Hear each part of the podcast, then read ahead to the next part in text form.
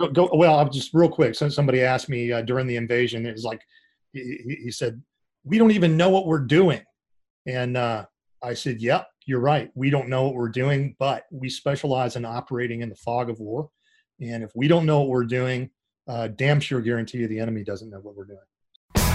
Welcome to Men of Abundance, the podcast for those looking to level up their lives by hanging out with some of the greatest leaders and established professionals in our community, living a life of integrity, honor, and the abundance mentality. Prepare to pay it forward with your host, former Army medic turned lifestyle entrepreneur, Wally Carmichael.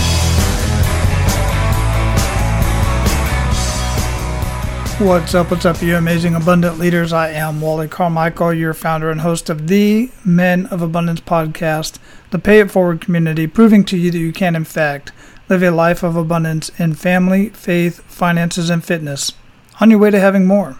And you absolutely should. I feel it's your obligation, if you're so inclined to do so. You have all your faculties about you. You absolutely should be living your life of abundance or striving to do so, because in order to live your life of abundance, you must pay it forward to others. And that is what we are doing here today. We're paying this conversation forward to you. And all I ask in return is for you to be abundant in your actions today by paying it forward and sharing men of abundance on your social media. Share this conversation. Look for other conversations. You can search in the search bar uh, at menofabundance.com under podcast and search for topics around money, education, finances, health, um, family, faith, finances, and fitness. You can search different names. There's over 400 conversations at this point that you can choose from. There's conversations about hate and there's conversations about people being incarcerated and, and making it through that. Just so many different amazing conversations. Probably a situation close to what you have been in and a situation that somebody else might be going through right now and needs to hear this conversation. So be abundant in your actions today. Pay it forward. Share men of abundance with others wherever you see fit. When you share i'd greatly appreciate it if you hashtag men of abundance or at least hashtag MOA, but Men of Abundance is better because there's another company out there that's using MOA. It's some um, MLM in the Philippines or something. But specifically hashtag Men of Abundance and then tag me in it so I can check it out and give you a shout out on the show. By the way, one other thing that only takes a couple of minutes is right underneath the podcast player. It gives you the opportunity to leave a rating and review, and you can do that on iTunes. You can do that on your favorite podcast player. The reason why that's important is because that really does lift Men of Abundance up in the search engines when people are searching for all the key terms that we've had conversations about. I personally thank you for doing that, but more importantly, the people who find that conversation as a result of you sharing it are also going to be very, very thankful. Heck, you might even save somebody's life. It really is that serious. Now, our featured guest today, he served 23 years in the United States Marine Corps. He is a combat veteran, having served in Kosovo, Iraq, and Afghanistan. Following retirement from the Marine Corps, John continued serving as a civilian in the Pentagon at Headquarters Marine Corps Aviation, and at the time of this conversation was still serving overseas with the State Department. Now, here's the interesting thing John began making salad dressing and marinade many years ago and founded Semper Savage with his wife Stacy in response to friends and family who insisted that their salad dressings need to be made available to the market. John drives the overreaching vision of the company. He enjoys many outdoor activities, is an avid reader and musician, he seeks to connect with and support the veteran community and their families through personal connections and inspire with savage patriotism, family values, and the tireless pursuit of perfection. Men of Abundance, it is my pleasure to introduce you to John Curry. John, welcome to Men of Abundance, brother. How you doing? I'm doing great. Thanks for having me. I, uh, I really appreciate the opportunity to come on and talk to you, Wally. Oh man, it's my pleasure. It really is. I mean, we were connected through JP, and I mean, just an amazing, amazing individual that gets us connected. But also, you're a fellow veteran, man. 23, 23 years Marine Corps, and you're still serving uh, in some. Yeah, yeah, in my own way, I am. Yes, absolutely. Love it, absolutely love it. And where are you coming to us from? Where where, where are you at in the world? Yeah, right now I'm sitting in Baghdad, uh, in Iraq and uh, I uh, I work for State Department here, um, uh, doing some some things that I that I can't really get into, but uh, you know, just uh, I, I, am still serving, kind of doing the same thing I did when I was in the Marine Corps. So it's awesome, great people. I love the the team I get to work with here every day, and the mission has meaning, and so it's very rewarding. Very good. Well, thank you for doing that, man. I greatly appreciate it. I really do, and I know others out there out there do as well. I've been had the pleasure of hanging out in Baghdad uh, for a little while uh, back in my day, because uh, I retired about five years ago. Uh, hmm. time flies; it's been over five years, and then I had the opportunity to go back and do what I was doing when I was on active duty as well. Yeah. Uh, down only in a different capacity. Actually, I literally, after a couple months I went and worked for the Navy for a little bit. I was Army, but I went and worked for the Navy for a little bit as an EEO specialist, and then got a call to go back to the office I was at as a civilian, and literally sat at the desk I was sitting at when I retired, only in you know, civilian clothes. Isn't that awesome? I got a similar opportunity uh, after I retired to go back to headquarters Marine Corps Aviation and uh, got to work in the uh, Cobra Huey shop uh, on the same program that I same aircraft I had flown while I was in the Marine Corps and uh, uh, same program I had worked for for many years in in some other capacities and and it, I really I loved it. I got to stay there for four years and I almost didn't leave, but I decided to take this opportunity as a as a as a way to kind of do something different. Yeah, very cool. And that's right. You flew Cobra. Is that what you did? Yeah, I was a I was a Cobra pilot in the Marine Corps. Uh, had a had a great time doing it. It was a lot of fun, and uh, then uh, got into acquisitions and worked on the Cobras. Cobras and Hueys are attached to the hip in the Marine Corps, uh, which is kind of unique, but uh, they're attached to the hip. They're in the same squadron. They do the same missions or many of the same missions.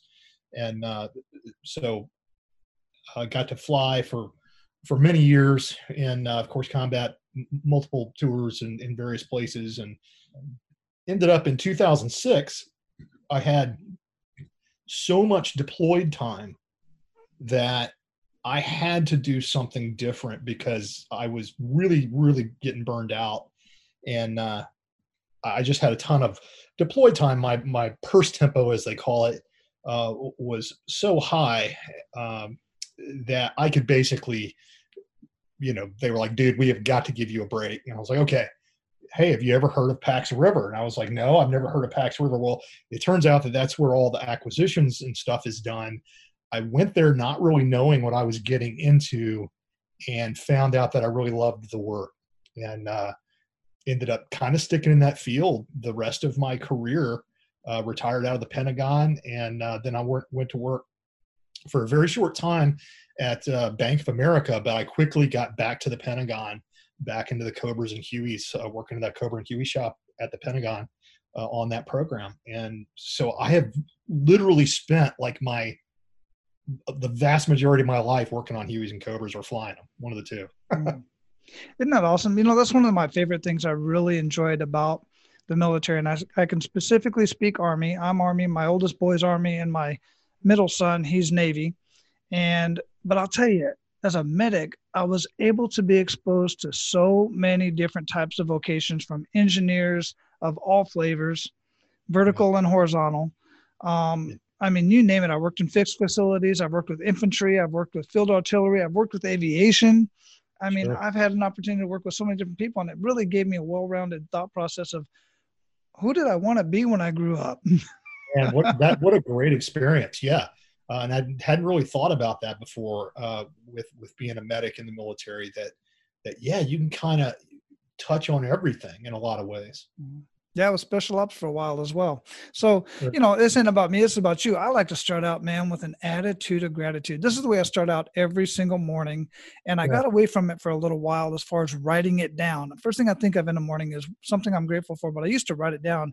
And I just recently got back into putting pen to paper writing in my journal. But what do you have to be grateful for specifically today, John? Yeah. So uh, every day, I think I am. Uh, I don't. I don't think this. Every day, I think about and am thankful for uh, my family. Um, and that seems really, what's the word? Uh, anyway, that seems like a very common thing. But I'm very. I am really thankful for my family and just the opportunity to have these people in my my life. Specifically right now i am super thankful for my wife. Um she not only am i just thankful to have her in my life because of who she is and she's a wonderful person but she provides a a mirror. She she, she is not shy about telling me you know what she thinks uh, about what I'm doing wrong or where I'm going wrong or where I'm failing. Or bottom line is, she really holds me accountable and keeps me honest. Um, and I was just thinking about how I should, how thankful I am to have somebody to kind of keep me humble, if that makes sense. Oh, it absolutely does. How long have you been married? Uh, now we've only been married four years. We got married in 2018, so this is a second marriage for both of us. Um, but uh, just four years right now. But uh, uh, it has been a, a, it has been a wonderful uh, four years, uh, and I've just been really, really thankful. I'm so lucky. Uh, you know, I, I always tell her if I lost her, I'd I'd search. I'd have. I'd spend the rest of my life searching around the world trying to find her again because I've just never run into. She's one of the finest human beings I've ever met. I've never run into somebody, somebody quite like her. Mm, yeah, that's very that's beautiful, man. Thanks for sharing that too, because it is and and it is a common um, answer, quite frankly. Uh, you know, as far as me doing this over 300 conversations, family yeah. always comes up. The spouse is always at the top, very very top of the list, and and it is for me as well. I mean, my wife, we've been together coming up on you know 30 years, and right. uh, I'm telling you, man, it's just. that woman that woman saved my soul that's for sure there's no doubt about it yeah they can definitely keep you you know having somebody to keep you uh, on the right path to hold you accountable you know i mean that's what it is it's just yep. somebody to hold you accountable wow that goes a long way uh, I, I my wife will probably be the first to tell you you know uh, I, I would have a tendency to kind of go off into space if somebody mm. didn't bring me back down to reality because uh, I do tend to kind of go off the rails on certain things and get a little obsessed with certain things and uh, you know maybe spend a little too much time on on stuff. Well obsession isn't a bad thing but we do need that grounding and uh, thank thank good for it thank, thank goodness for it. So you know here at men of abundance we're going to get into the professional and i talked a little bit about what you're doing professionally and as we just did as well. Yeah. but we really like to get to know the man behind the abundance. So, if you would, how would you describe yourself, John?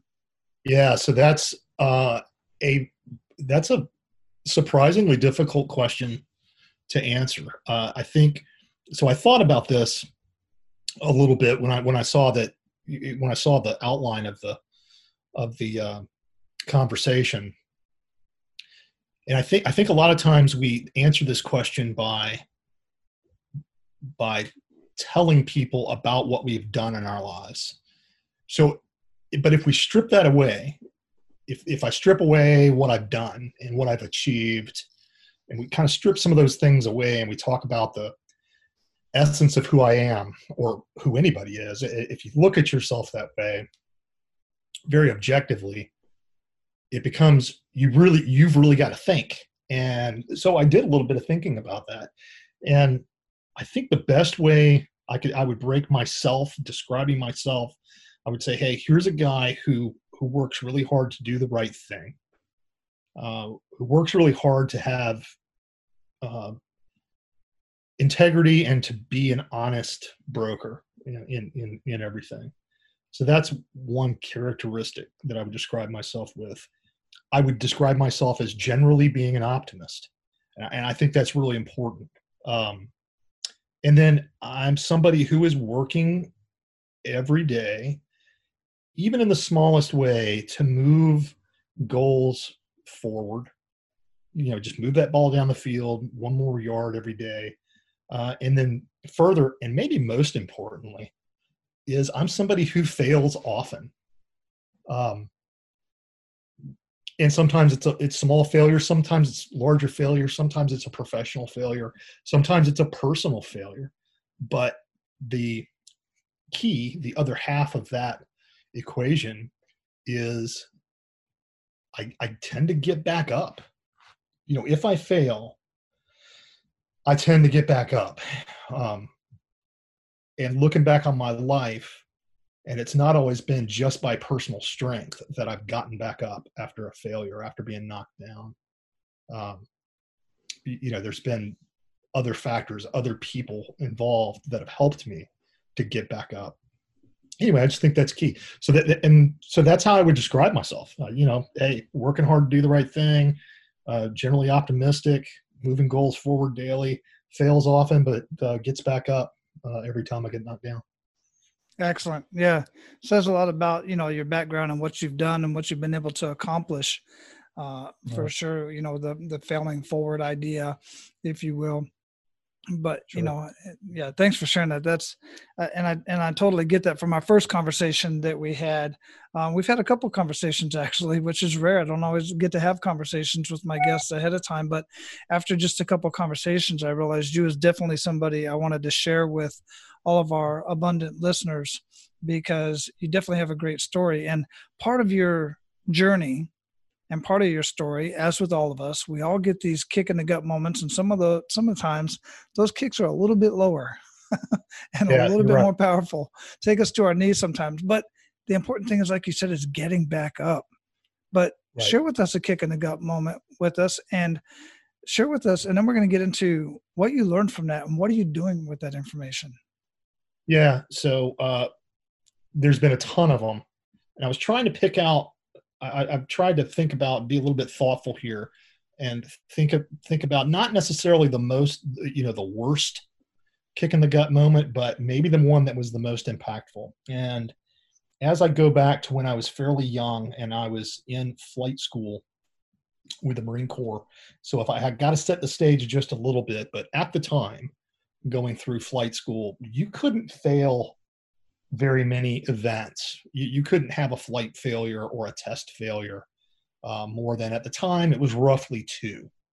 And so this over the course of a two-year school or about a you know 18 month to two-year school. So, you know, uh, it, it, was pretty high bar. Actually, was a very high bar uh, at the time. It, it changes over time. But anyway, at any rate, I was in advanced training uh, so I was in kind of the final stage of training. I was the big at the beginning of the final stage of training, and I got a, a what's called a down. In other words, I failed a flight, and uh, it happened on a Friday.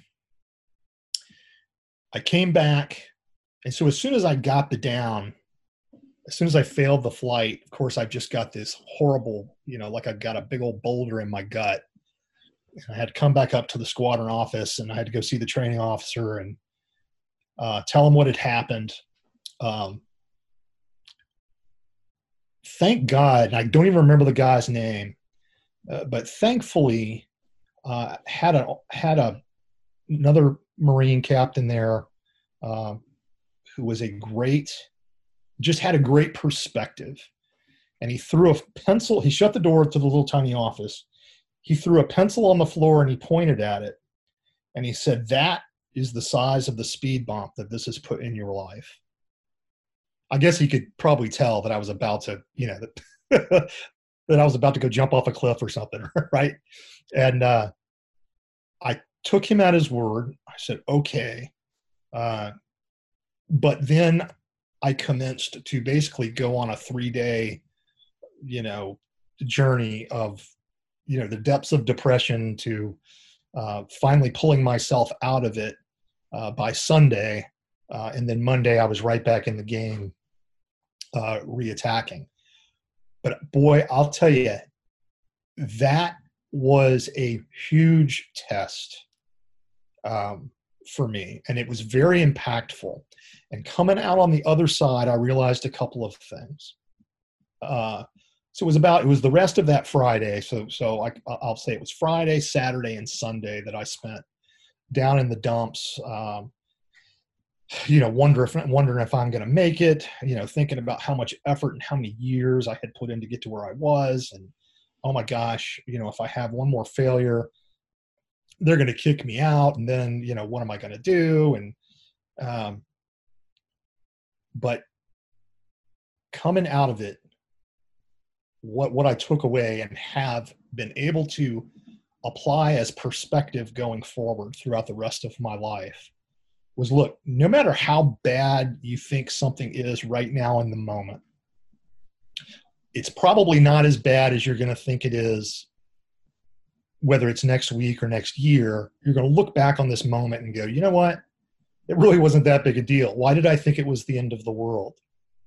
Uh, but I was able to sort of compress that lesson into about a three day experience to where I came out, I showed back up at the squadron on Monday. I was feeling good. I was ready to reattack, uh, ready to take on the world. So that was the most impactful kick in the gut moment. And boy, I'll tell you, of all the kick in the gut moments, that one, that was probably the first time. This is key too, Wally. That was probably the first time I had been faced with just complete failure, where there was nobody to blame but me. I had I, I was coming up against not that I hadn't studied hard it was just it was the question kind of was geez do you have what it takes to do this thing and so it was a very almost existential sort of a uh, an experience where it wasn't just oh yeah i need to study hard harder or i need to work harder i couldn't study any harder or work any harder it was coming down to hey does john curry have what it takes to do this thing so that's what was in question. That's why it was such a kick in the gut moment. And I think that's why when I was able to overcome it, when I was able to get back up, I didn't give up. You know, I kept moving forward and was ready to reattack. You know, just three days later, uh, it, it was really became a it became a almost an allegory that I could look back on going forward with other events that were much larger, uh, much more dangerous, uh, I could look back on that event and say, you know what, I've kind of been through this before. So anyway, very long story, I guess, but uh, man, thanks for sharing that. Seriously, because yeah, and as you said, you look back on it and you're like, well, it wasn't as significant as I thought it was at the time. But listen, guys, you're going through something like this right now. Many people are. Uh, and I don't want to take away from the significance and the importance of what you are currently going through because it is very real to you and it is tough to deal with. But as John just shared, obviously, and I've you can go back and listen to multiple past episodes of this conversation and many other stories of people who have, are doing amazing things in the world that have had these kick in the gut moments that you can get through. But listen, don't try to get through it by yourself. Notice John went to a mentor. It was a leader in his organization, somebody he had to answer to. But that man was no was man or was it, it was a gentleman, right? A man. Anyway, yeah, make was, sure I get yeah, it properly. Uh, but, Marine, Marine yeah. captain who was uh, man. He just uh, I'll tell you what, just uh, he he took me aside. He saw what I was going through, probably knew what I was going through, and he knew that he needed to give me some perspective and he did and it helped mm. tremendously yeah he saw it because why he's been through it and he's seen many other students go through it many other candidates go through it before him just like when i was an instructor every time a candidate came to me with an issue or a problem it, you know i figured they knew the answer and it wasn't it wasn't a miracle it was because they had the experience they've been through it how are you paying it forward now well, that's a good question. Um, I think there's a lot of ways to there's a lot of ways to think about that. And so, you know, am I Bill Gates giving billions of dollars to, you know, homeless kids? No, not. So how am I paying it forward? Um, one, I think you just got to start with your daily life and so I'm I'm in charge of of a fairly large organization over here, and uh, so one, how am I how am I paying it forward? I'm trying to make life better for the people who are in my charge. So now this is basic leadership 101 stuff, but I'm trying to do that well. Uh, I'm trying to do it well, trying to be a good a good a leader in the broadest sense, trying to be kind uh, trying to, uh, you know, like I said before, trying to do the right thing. Um, so in my daily life, I just work hard to be a good leader. I work hard to, at least I try to, just generally be a good man. Uh, be somebody who's a good friend. Uh, be somebody who people can come to to talk to when they've got problems, whether they're personal problems, professional problems. Uh, so so that's the basics, um, the basic answer to that question.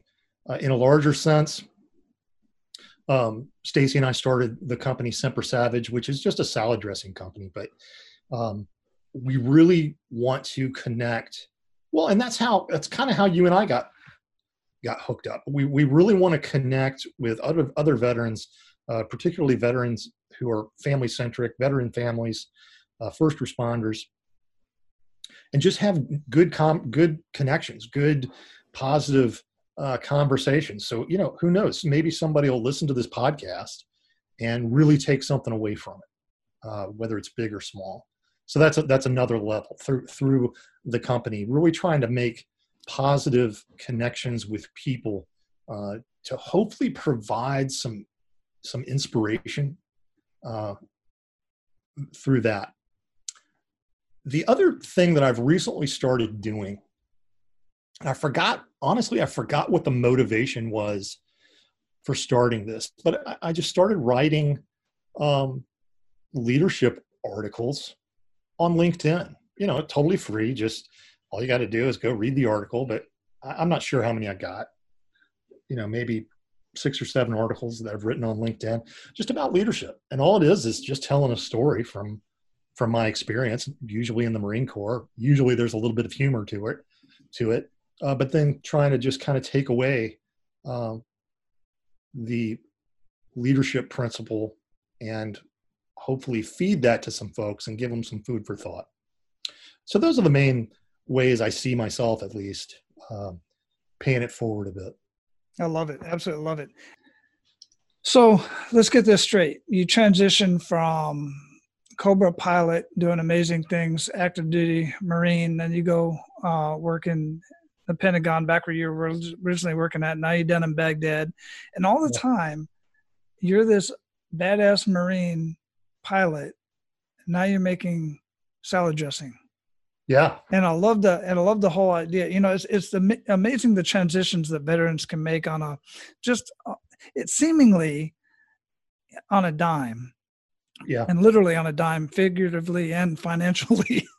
Right. But right. um you know some still struggle quite a bit because i've seen so many being in the business that i'm in now uh, seeing so many veterans transition they veterans make great entrepreneurs. The problem is they make great entrepreneurs because of their work ethics and they they they know how to deal with adversity. They know how to make change quick but they just just like many business owners they just don't have the business acumen.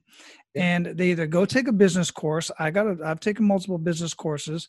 I've got a college degree. It doesn't did not teach me how to build a business it taught right. me how to work in a business but it did not teach me how to build my own business and then we try to learn from the you know just like in just like in the military we have barracks lawyers we have barracks fitness guys we have barracks this that and the other we want to listen to our buddies they're not doing any better than we are Agreed. So, what got you into that whole process? I know you were encouraged because you just automatically had this amazing salad dressing that your friends said, "Hey, you got to bottle this up, stuff up, and sell it." Yeah, there's more to that. Yeah. How did you actually make that decision to move forward on it? Yeah, so that's that's interesting. Um, so yeah, let's had had been working on this, had been working on building, making my own salad dressing for years. Finally, finally, kind of kind of nailed it, and uh, was just making it for the family, friends, family uh, everybody really loved the stuff. Um, and then so they mostly mostly friends and family to begin with was saying hey you really need to bottle this stuff. So i did a little bit of research and i was like oh wow that's going to take a whole lot of money. I don't want to i don't want to risk that kind of money you know doing basically what amounts to a to a hobby. And um, so went on for a few more years making the salad dressing and whatnot. And uh, folks they just continued to kind of rave about it. And so stacy and i my wife stacy and i you know we were kind of thinking we are like huh you know maybe there's something to this. Well the the one of the pivotal moments was uh, our oldest daughter rachel one christmas um, she she went to stacy and said hey, I'm thinking about a, a gift. Um, I want salad dressing, but I want to do this gift this you know this particular way. And they kind of they, they kind of came up with it. Well, what she did was she made a label with my face on it, and I think the label said John Curry's famous salad dressing, uh, or something like that. She put the labels on a bunch of mason jars, gave me a box of mason jars, and then had a note in there that said, "Okay, fill these up with salad dressing now." And which was kind of funny you know, it was kind of a joke, not really a joke, but you know, it was it was a cute gift.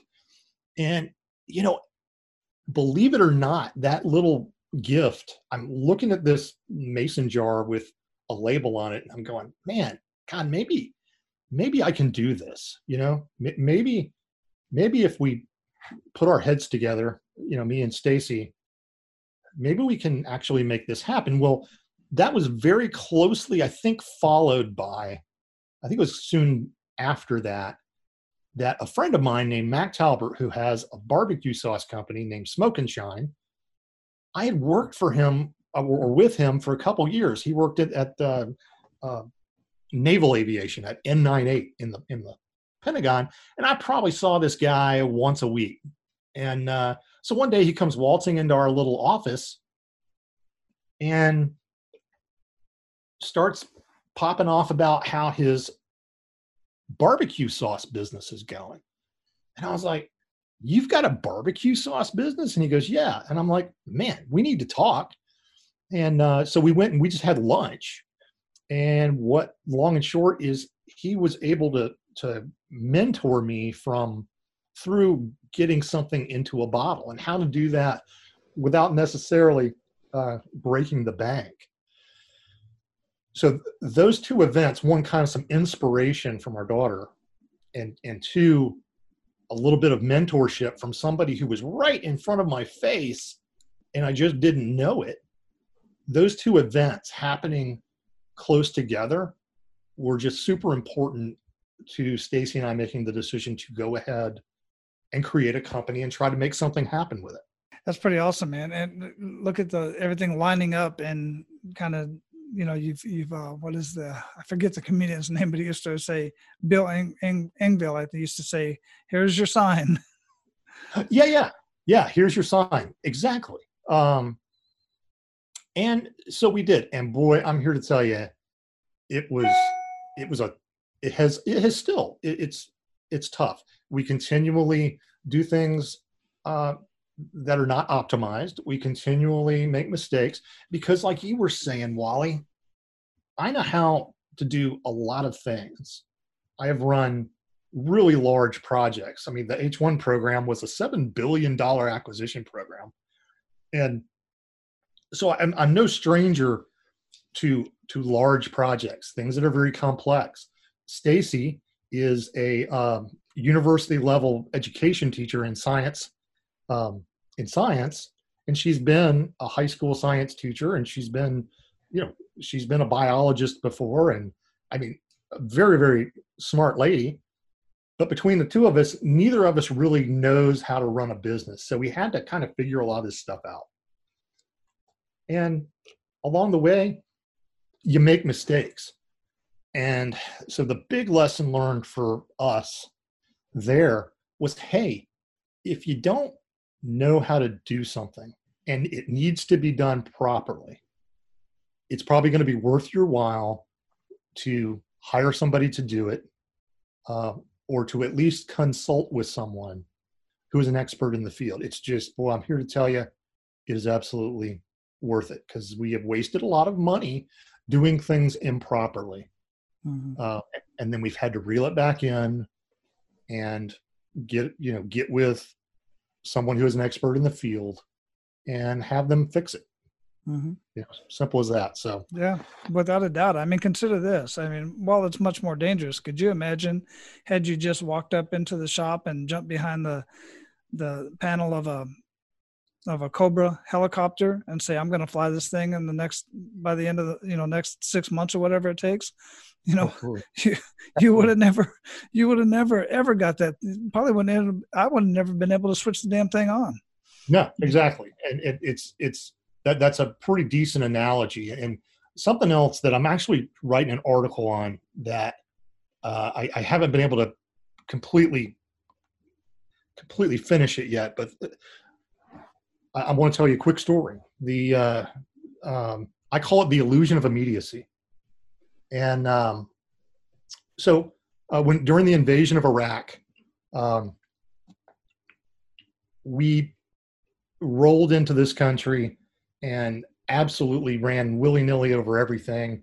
We did things in a manner that was very much a pickup game and uh, very little de- deliberate planning after the big planning, you know, after basically after the kickoff of the war, very little deliberate planning, tons of ad hoc stuff. And when we got back to the boat, um, which my the attack assets got pulled back to the ship after about 30 days, um, I had one of my young young bucks. Okay, so keep in mind that these guys had been with me for like two years. I had been hammering them on planning and detailed, you know, just down to the gnat's ass, detailed planning on every aspect of of conducting a mission, right? And anyway, one of them came to me and said, "Hey, why is it that we trained, you know, you trained us for two years to do this unbelievably detailed planning. Then we go to a war and we throw it all out the window and we don't do any of it. We don't do any of the planning. And my answer to him, which is absolutely true, is that without the training that we had done with the background that we had gained and the knowledge we had gained from all of that deliberate planning we had done in training, we never never would have been able to pull off the ad hoc stuff that we did during the invasion so I call it the illusion of immediacy. You know, you look like you're playing this unbelievable pickup game, and everybody's going, "Oh my gosh, this guy's just a genius." No, he's not just a genius. He's done some sort of, you know, some tremendous amount of work and knowledge and practice is behind what is now seeming to be natural and immediate. Um, so anyway, I throw that out there because I think about that a lot in business where I am trying to do something that is that I I haven't necessarily spent I you know I don't have an MBA. I, I didn't spend you know uh, years and years bouncing around in different kinds of companies and seeing how things were done. Didn't have entrepreneurial um, experience uh, necessarily. Um, you know, and here I am I'm trying to do it. Just me, you know, me and my wife, basically, yeah. uh, just trying to get it done. Um, and and and and and we're not going to get that immediacy.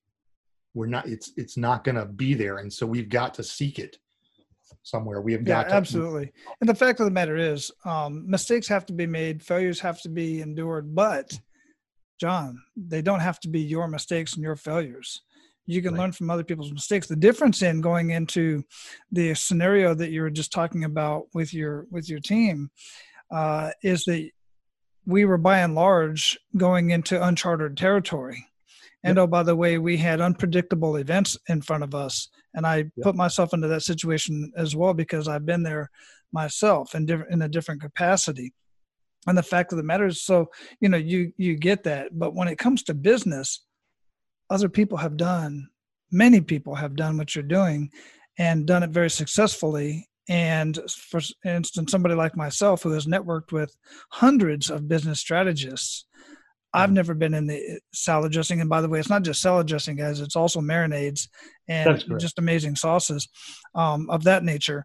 Uh, but I can easily reach out to my network and find out, you know, who's who's been in this industry, in this type of retail industry, and you know, product and the whole bit. Uh, it's just quick and just within 24 hours, get all kinds of feedback on that. So that's what I have on my team, and I built that because I built myself around that because I want to always be able to be moving forward, but I don't want to do it by myself.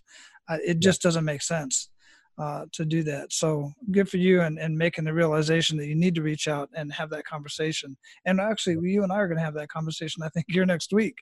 Um, yeah, it's uh, well. coming up soon. Yeah. yeah. good. I'm looking forward to that.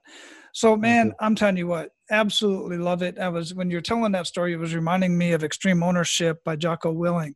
Uh, right. He tells a story about when he they were getting ready for a very very big operation. They trained day and night 100 times a day. The team was frustrated, pissed off, tired of doing the same thing over and over again. Then they go in and from the president down and everybody says, well, we're going to do it. This things have changed. And Jocko was like, nope, ain't going to happen. But they did it. It failed initially, but they recovered only because they had uh, practiced time and time again. Basically, the lay of the land was different when they got there um, yeah. and they had practiced a certain way. I'm sure you know the story, mm-hmm. but mm-hmm. they they they were very successful. Lost some equipment, but everybody got out, and it was a successful mission. But only because they were so Jocko was so just adamant about practicing over and over again. I've been through that frustrating practicing over and over and over again, but it, man, it sure pays off in the end. I tell you, uh, that's a first of all, great book. Yeah. Uh, Jocko's book is something else. I, I bought it for uh, both of our our boys, um, just as a, hey, read this thing. Uh, mm-hmm. This whole concept of extreme ownership is is fantastic. But I tell you, another thing that many veterans, I would say the vast majority of veterans, are bringing to the table is you can shoot these guys in the face with a 12 gauge and they're just going to stare right back at you and go, okay, what else you got? Mm-hmm. You know, they can, veterans tend to, particularly combat veterans, tend to be able to take a lot of punishment before they get their feelings hurt. Um, you, you, know, and I, am chuckling because I tell my boys, just like to tell my troops, I was like, look, I care much more about your well-being than I do your feelings. And if I have yeah. to choose between the two, I'm going to, I'm to choose your well-being and hurt your feelings. Uh, 100%. 100%. But that just kind of remind me, reminded me of, you know, when we talk about the, the tools that veterans bring to the table, I think that is uh, a very big one. That, that, that's one that warrants a lot of consideration is just the durability that, I, that they have mentally uh, to be able to take some punishment, to be able to get knocked down mentally and, and get back up and overcome those, uh, whatever the challenge might be um, because they've been there before, because they've done the work, because they've been through these experiences before, um, and despite you know the, the the mission changing, you know the lay of the land being different, like you said, um, maybe having some some failures along the way, uh, they're able to they're able to pick it back up and go, okay, what now, guys? You mm-hmm. know, and, and, come up with an alternate plan that uh, that works. So, anyways, uh, just, that, just that's why we win. That's why we win wars and battles, man. Because we operate in, in chaos on a daily basis. So we we get down there and it's like, oh, business as usual. Go, go well. I'm just real quick. So somebody asked me uh, during the invasion. It was like he, he, said, "We don't even know what we're doing," and uh, I said, "Yep, you're right. We don't know what we're doing, but we specialize in operating in the fog of war. And if we don't know what we're doing, uh, damn sure guarantee you the enemy doesn't know what we're doing." So mm-hmm. yeah, exactly. Very, very good point. Many, many more stories about that in particular, man. So we're at the point where we're going to pay it forward. You ready to do that, John? Ready to do it, man. Excellent, man. All right, listen up, abundant leaders. If you want to take full control of your personal economy, put your leadership and business skills to work, you absolutely can start your own business coaching business. The fact is, business owners need professional coaching more now than ever. And as a business coach, you get the opportunity to put your skills to work, provide a critical service, and get duly compensated. Now, if you're saying to yourself, I would like to change careers, I would like to enhance my current career, or I would actually like to be a profitable business coach, that then brings up the question how do you structure a coaching business? How do you get paid? How do you get clients? These seem to be the biggest questions that I hear when I'm talking to people who want to start a coaching business, specifically a business coaching business. How do you do one on one coaching and group coaching? And how do you set up a member site to create continuity within my coaching business? And then, of course, even if you can figure all of that out, what's the investment? Well, I'm going to answer all of those questions for you and much more. All you have to do is go to BCB, Bravo Charlie Bravo, dot apbusinessmastery.com. That's where I will be sharing with you how to give yourself a raise whenever you like, gain more leads than you can handle so you can be very selective about who you choose to work with. You'll find out how we get clients fast results so they stay and pay for years, not just months. I will share with you how we literally show the prospects the money so you don't have to sell. And more importantly, to me, anyways, you will potentially be saving lives and marriages possibly even yours. It really is that serious. Now, if you're ready to take full control of your personal economy, put your leadership and business skills to work, and you believe that starting your own business coaching business might be the solution, then head over to bcbapbusinessmastery.com. And don't worry about trying to write that down. You'll find the link in the show notes. Now, let's get back to the conversation. So, share with our abundant leaders one to three actionable steps that they can take today. Yeah. So, one, this is huge with me and it's going to seem goofy. I don't think it is. Be honest. Be honest with yourself. Uh, whatever whatever my this endeavor is that that whatever whatever your your next project is, whatever your next goal is, be honest with yourself. What does it really take to get there? Are you really willing to make the sacrifices that it takes to get there? Do you have the capabilities to get there? Just, you got to be very, very objective and look in the mirror at yourself and take stock of your capabilities matched up against whatever you're trying to achieve in your life. And if you fall short someplace, uh, you've got to either go take a class, you know, or somehow gain that that skill set, uh, or you've got to seek somebody else, uh, whether in business, you know, finding a consultant, in personal life, maybe you're finding a, a counselor or a coach or a, you know, you know, a priest or a pastor. Um, so that's number one: is just be honest, brutally honest with yourself about who you are, what your weaknesses are, and what your strengths are. Excellent, man. I greatly appreciate that. You know, you're down there in Baghdad, and I know you're you were definitely a man of rituals uh, when you're uh, flying, because all pilots have multiple rituals that they have to go through checklist by checklist. What rituals make the biggest impact in your life doing what you do now? Oh my gosh, you, yeah, doing what I do now. Ooh, wow. Um, well, so let's talk about when I get in the aircraft since you kind of brought that up, when I get in the aircraft, we've got obviously you got a checklist and, and, and stuff, but just strict adherence. And, and, this is a relatively new airplane for me. You know, I've only got, you know, a couple hundred hours in this aircraft. Um, it's not like the, the Cobra where I had, you know, 15 years of flying it and knew it inside and out, but just taking the time to make sure you're doing things properly, you know, roll, roll through that checklist, uh, if anything seems out of place, go back, you know, and say, hey, let's make sure we got this covered. Um, so that definitely on a on a daily basis is is a is a ritual that um, is very impactful. Uh, beyond that, you know, like daily routines.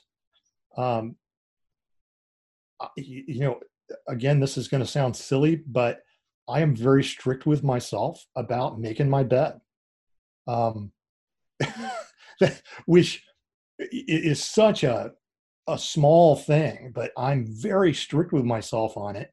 That even though nobody's going to come in my room and see it, uh, every morning I get up, no matter what time it is, and I take the time to put that bed back together and, and make it look uh, somewhat decent. And, and I think it achieves it. One, it just kind of sets the tone that, uh, hey, I'm going to try to live a disciplined life today.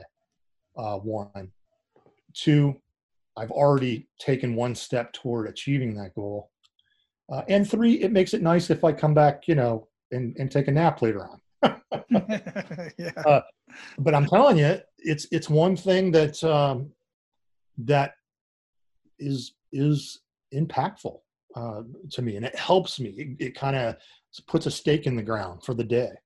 Yeah, I totally agree with that. I'm I'm that guy too, uh, for sure. And I, I also enjoy my naps periodically throughout the day, uh, yeah. and I'm in a position to where I can do that whenever the heck I feel like it. oh my gosh, I'm on a crazy schedule over here. I get up at uh, on fly days. I get up at zero two, and uh, you know we're back around zero you know zero five or something. Maybe eat some breakfast. But eh, bottom line, you, you can't survive without you know uh, going down for a power nap uh, once mm in a mm-hmm. while. Yeah, for sure. We already talked about uh, extreme ownership. What other uh, books or anything else that you're reading or listening to that you would yeah. recommend to our abundant leaders and why? Man, I tell you what, I got a lot. Um, things that I've been looking at recently. Uh, one thing, um, yeah, Gary, uh, I'm not Gary. Oh my gosh, uh, Simon Sinek. Mm-hmm. I have uh, I've read. Uh, let's see, start with why. Um, Leaders oh eat God. last. Leaders eat last, and there's another one about being a uh, infinite player. Um, it may be called "Be an Infinite Player." Um, anyway, I have either read or listened to all of those in the past, you know, three months or so.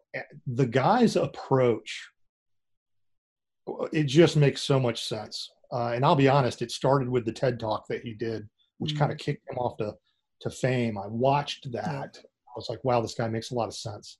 Another guy I have been spending a lot of time with on YouTube is a psychologist uh, named um, Jordan Peterson.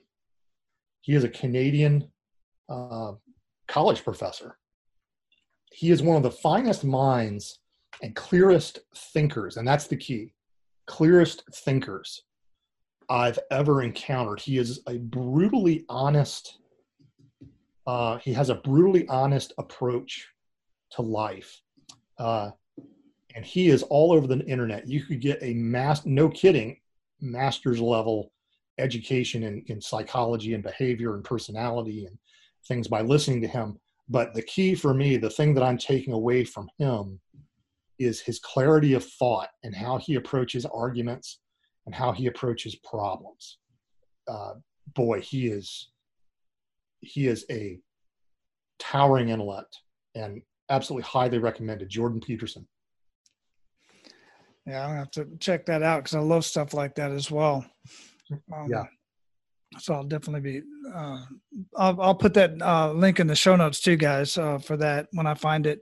Um, if you if you happen to think about it, John, if you can send it to me, I'll go ahead and put that in the show notes so everybody can go ahead and get access to that because I want to check it out myself.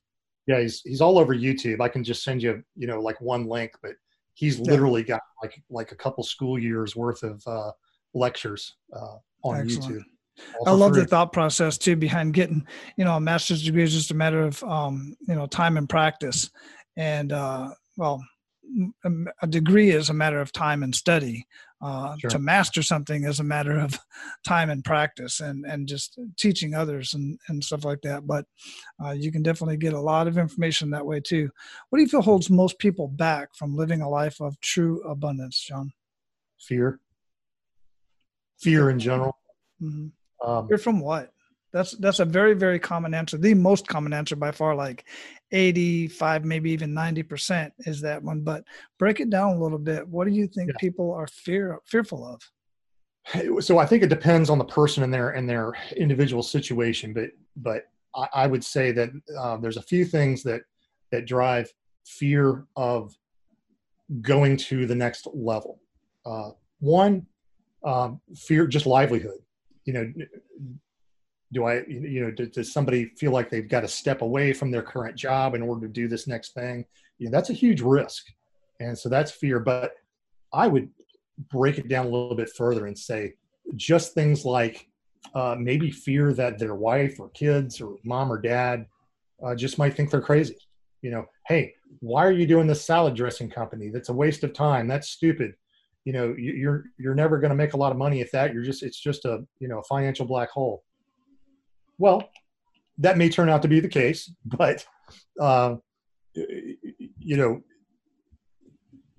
if somebody is operating off of what another person thinks, the fear of what another person thinks, they're immediately hand handicapped. You've immediately uh, surrendered a huge percentage of your capability. Um, and so I, I think fear of what people, peers, and family members think is is huge. I think that's a, a, a big item that that holds a lot of people back, just strictly a psychological mm-hmm. fear. And then second would be some sort of a financial fear. Mm-hmm. Um, you know, whether it's, hey, I, I want to do this venture and I don't have the money to put into it, I'm, or I'm afraid that if I do put the money into it, that I'm going to lose that money. Um, I think that's a a huge um, barrier to entry as well. Uh, gosh, and we could, Wally, we could probably go on and on for for hours just talking about that one piece. Uh, you know, barriers to entry, just fear as a barrier to entry. Um, it, again, depending on what the person is trying to achieve, and depending on what the person's current situation is, it's going to vary. But I think, mm-hmm. in general, it's going to come down to uh, some variant of fear of what people think, fear of um, specifically financial failure, fear, fear of failure, but you know, fear of some sort of financial consequence, fear of um, some sort of professional consequence of, oh yeah, that's that guy who tried that crazy thing. Yeah, he's weird. You know, mm. he hmm. failed. He's weird. Uh, uh, or wow, what a colossal you know boondoggle that was yeah you, you, know just yeah. nobody wants to be that guy mm-hmm. um, who's talked about around the office and, and you know entrepreneurial entrepreneurial spirit exists everywhere I, you believe it or not i saw it in the military more than i've seen it anywhere mm-hmm. uh, not necessarily being an entrepreneur but entre- entrepreneurial spirit. Um, and, and i think a lot of it is because in the military we're encouraged to try. Mm-hmm. encouraged to try.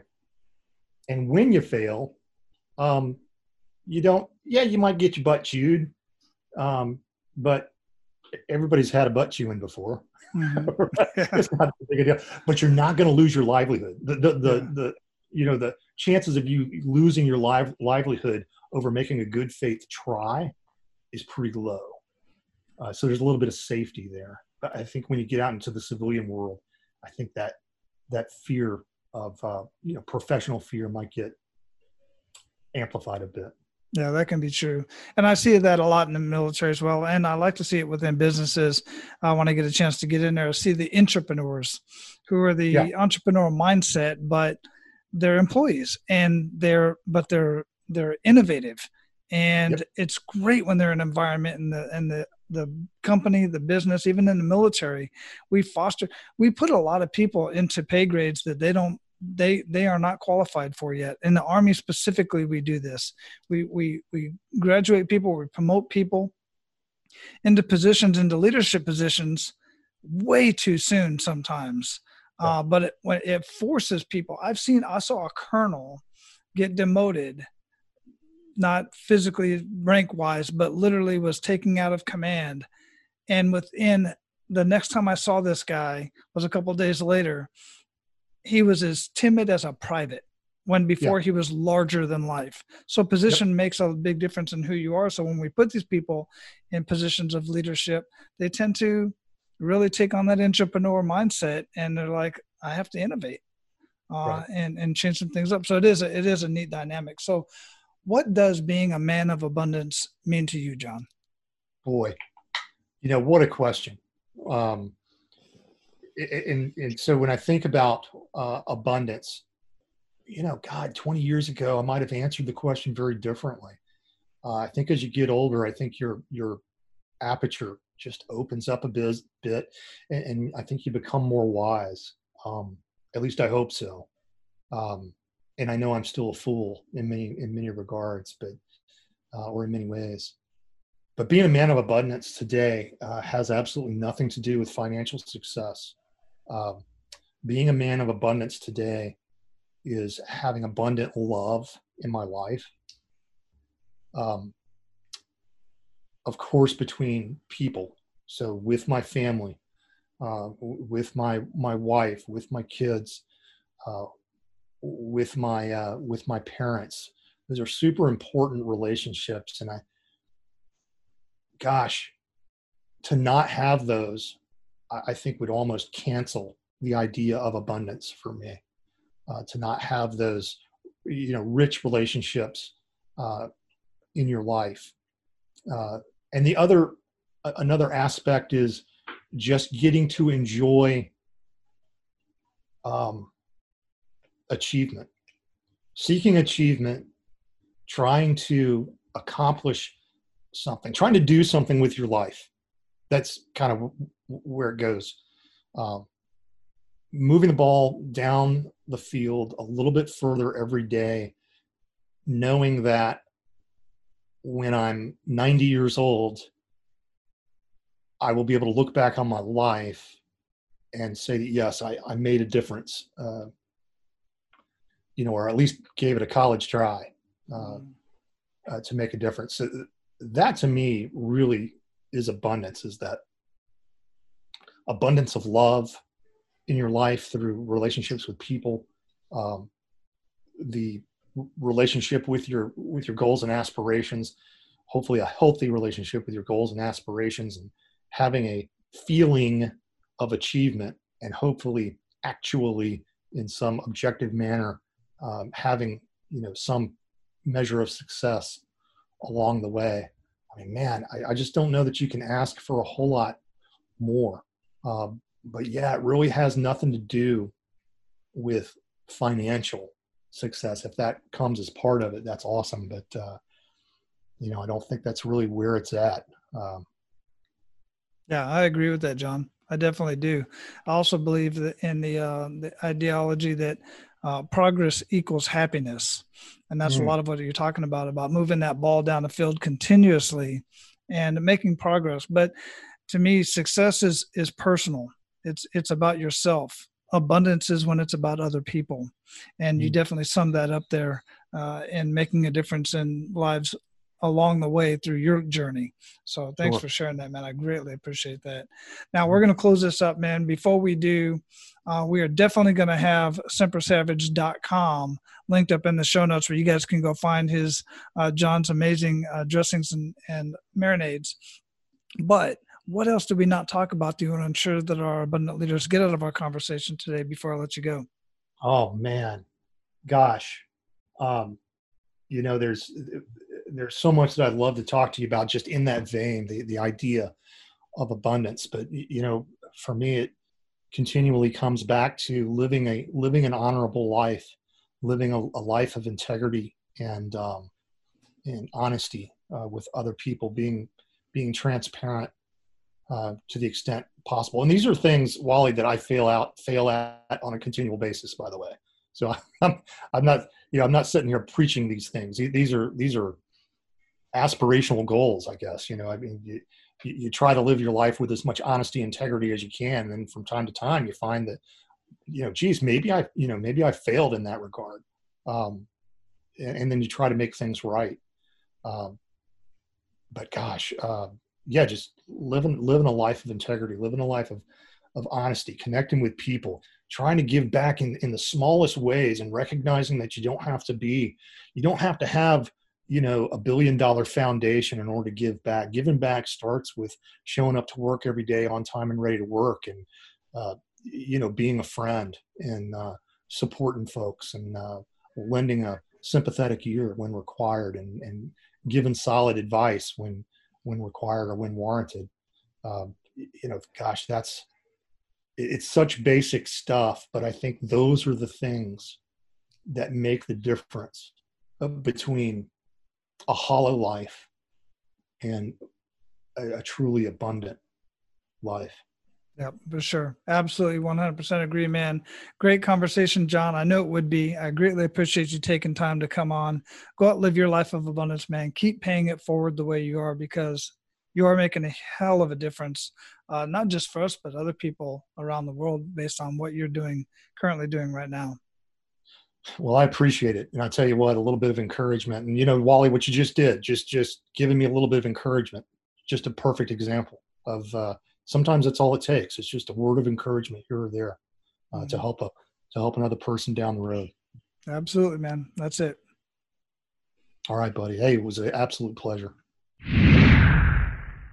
All right, guys. So, my action step for you and really message to you is this you know, perfection and the pursuit of perfection is great, but don't wait for perfection to make things happen in your life perfection may never happen. In fact, I can pretty much tell you perfection is never going to happen. The pursuit of it is one thing, but to be stagnant and to be in analysis paralysis and waiting for the perfect time, the perfect moment, the perfect event, something perfect to happen so that you can move forward in your life, I assure you, you're going to end up that cranky old man sitting on the porch yelling at kids to get off your grass. You're going to be the person that is sitting out there in your late age, if you're so blessed to live that long, and just be pissed off at the world because you didn't do the things that you wanted to do. If you ever read any books or listen to any stories about anybody on their deathbed, they almost always, one of the biggest regrets they have is the things that they didn't do, or maybe even the things that they didn't say to the people they should have said them to. So consider that as you go on throughout the rest of your week. Now, go out, live your life of abundance, and make sure to pay it forward.